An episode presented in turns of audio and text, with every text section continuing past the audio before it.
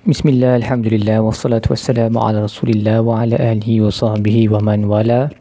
InsyaAllah dalam episod kali ini, um, kita akan membincangkan tadabbur bagi muka surat 39, surah Al-Baqarah ayat 238 sehingga 245.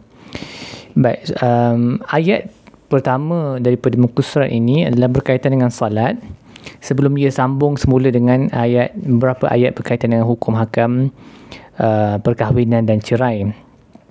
Uh, dan ini adalah satu benda yang kita kena fikirkan lah kenapa tiba-tiba ada ayat tentang solat kat tengah-tengah hukum hakam dan tengah perceraian kan? Dia macam out of place.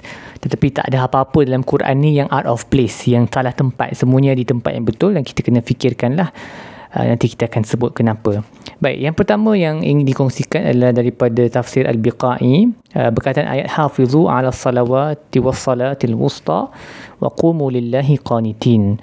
Jagalah salat salat uh, semua salat khususnya salat yang tengah wassalatil wusta wa qumu lillahi qanitin dan uh, serahlah diri kepada Allah berdirilah di hadapan Allah dengan penuh kerendahan diri uh, jadi Imam Al-Biqai berkata Allah memberi dunia atas niat akhirat dan dia tidak memberi akhirat atas niat dunia.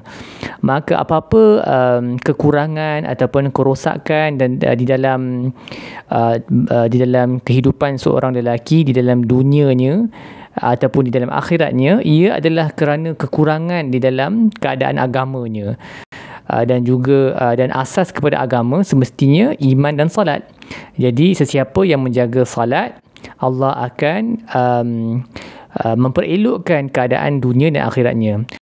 Seterusnya Imam Al-Baghawi berkata telah berkata sebahagian ulama Uh, salatul wusta ni, salat yang tengah ni adalah salah satu daripada salat yang lima, salat fardu tanpa dikhususkan salat yang mana.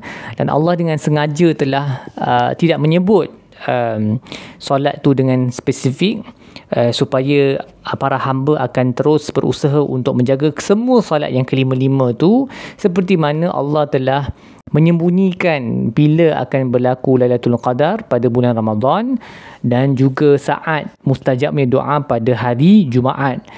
Uh, jadi ditutupnya disembunyikan waktu-waktu ini supaya hamba tu berusaha untuk memenuhi keseluruhan waktu itu dengan dengan ibadat dan tidak memilih pada hari tertentu ataupun waktu tertentu sahaja. Begitulah dengan solat. Tidak dikhususkan solat yang mana maka kita buatlah semua solat dengan baik.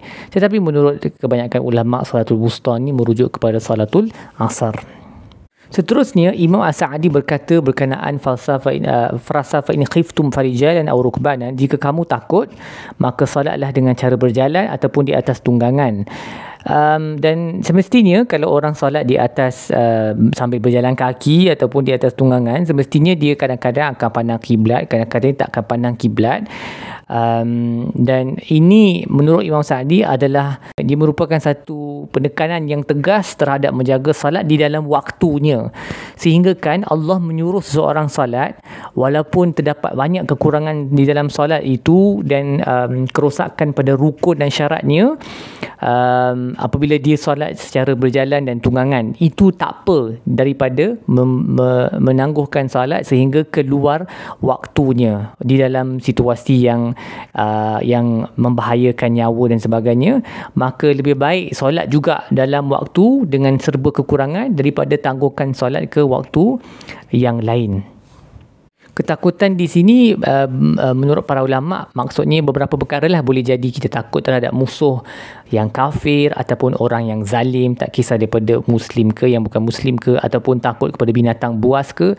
Jadi salat uh, berjalan di atas tunggangan ini dibenarkan dalam keadaan-keadaan yang mana nyawa kita berada dalam bahaya. Kiranya tetap kena salat jugalah. Itu point dia. Uh, seelok-eloknya jangan di di di solat di luar waktunya Seterusnya bagi ayat alam tara ila allazina kharaju min diyarihim wa hum ulufun hazar al-maut fa qala lahumullahu mutu thumma ahyahum.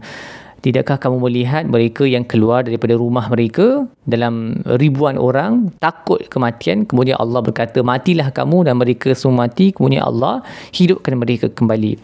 Uh, Imam Ash-Shinqiti berkata objektif ayat ini adalah untuk memotivasikan uh, orang beriman supaya berjihad dan memberitahu mereka bahawa lari daripada kematian itu tidak akan menyelamatkan mereka kerana Allah boleh mem- mendatangkan kematian itu di mana-mana pun mereka berada. Jadi apabila mereka tahu yang melarikan diri daripada kematian ataupun daripada peperangan itu tidak mendatangkan sebarang faedah untuk memanjangkan ajal mereka, maka perkara itu akan meringankan bagi mereka untuk meringankan dalam pemikiran mereka lah kesusahan tu akan menjadi lebih ringan uh, untuk keluar berperang dan melawan musuh.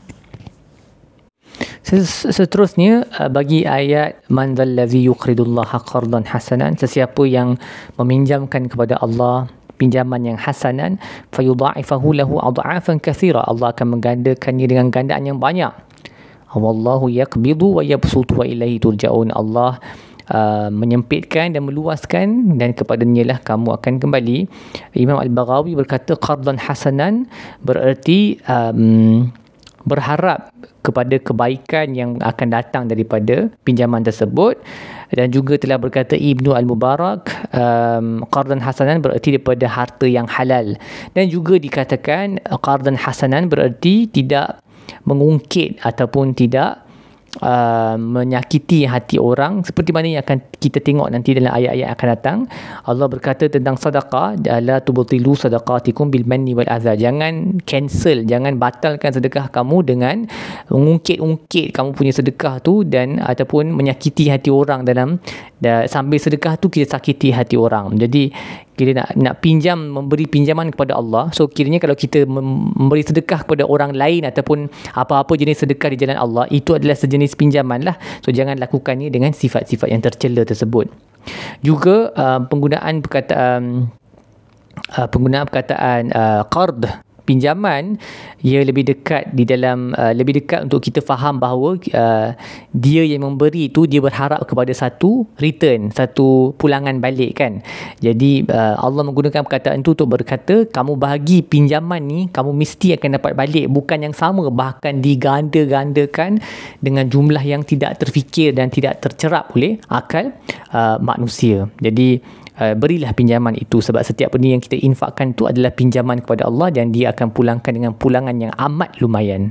Baik, apa yang kita boleh belajar daripada muka surat ini? Yang pertama, uh, disebut solat di tengah-tengah ayat talak, ayat cerai adalah dalil bahawa menjaga um, um, men- menyuruh ataupun seluruh keluarga itu uh, menjaga salat ia adalah di antara asbab yang paling kukuh dalam kestabilan dan kebahagiaan keluarga. Jadi keluarga yang tidak menjaga salat, uh, mereka akan terbawalah kepada isu-isu rumah tangga yang pelbagai yang dibincangkan dalam uh, dua tiga muka surat uh, di dalam beberapa episod ini. Seterusnya um, jagalah solat kesemuanya tapi khususnya salatul asar lah. Sebab kadang-kadang salatul asar ni kita baru balik kerja ataupun kita tidur petang. Lepas tu kita malas kan nak bangkit sebab panas dan sebagainya. Jadi jagalah salatul asar tu. Jangan delay main-main bola sampai nak nak dekat solat maghrib baru pergi solat asar. So ini semua benda yang tak patut. Seterusnya sedarlah bahawa al-asbab means ataupun apa-apa yang kita gunakan ni di dalam dunia ni Allah cipta untuk digunakan untuk satu tujuan dia tidak boleh uh, dia tidak boleh menolak qada. So qada qada dan qadar Allah tu tetap di atas.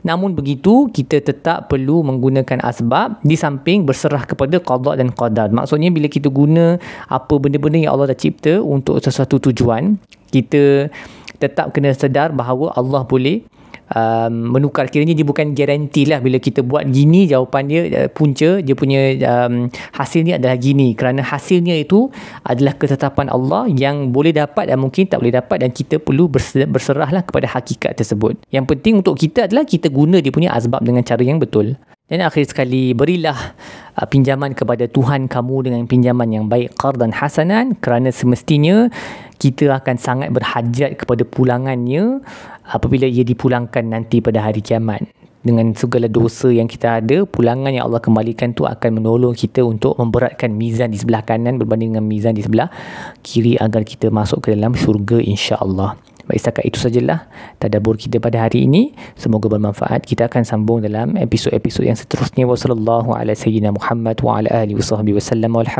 wabarakatuh.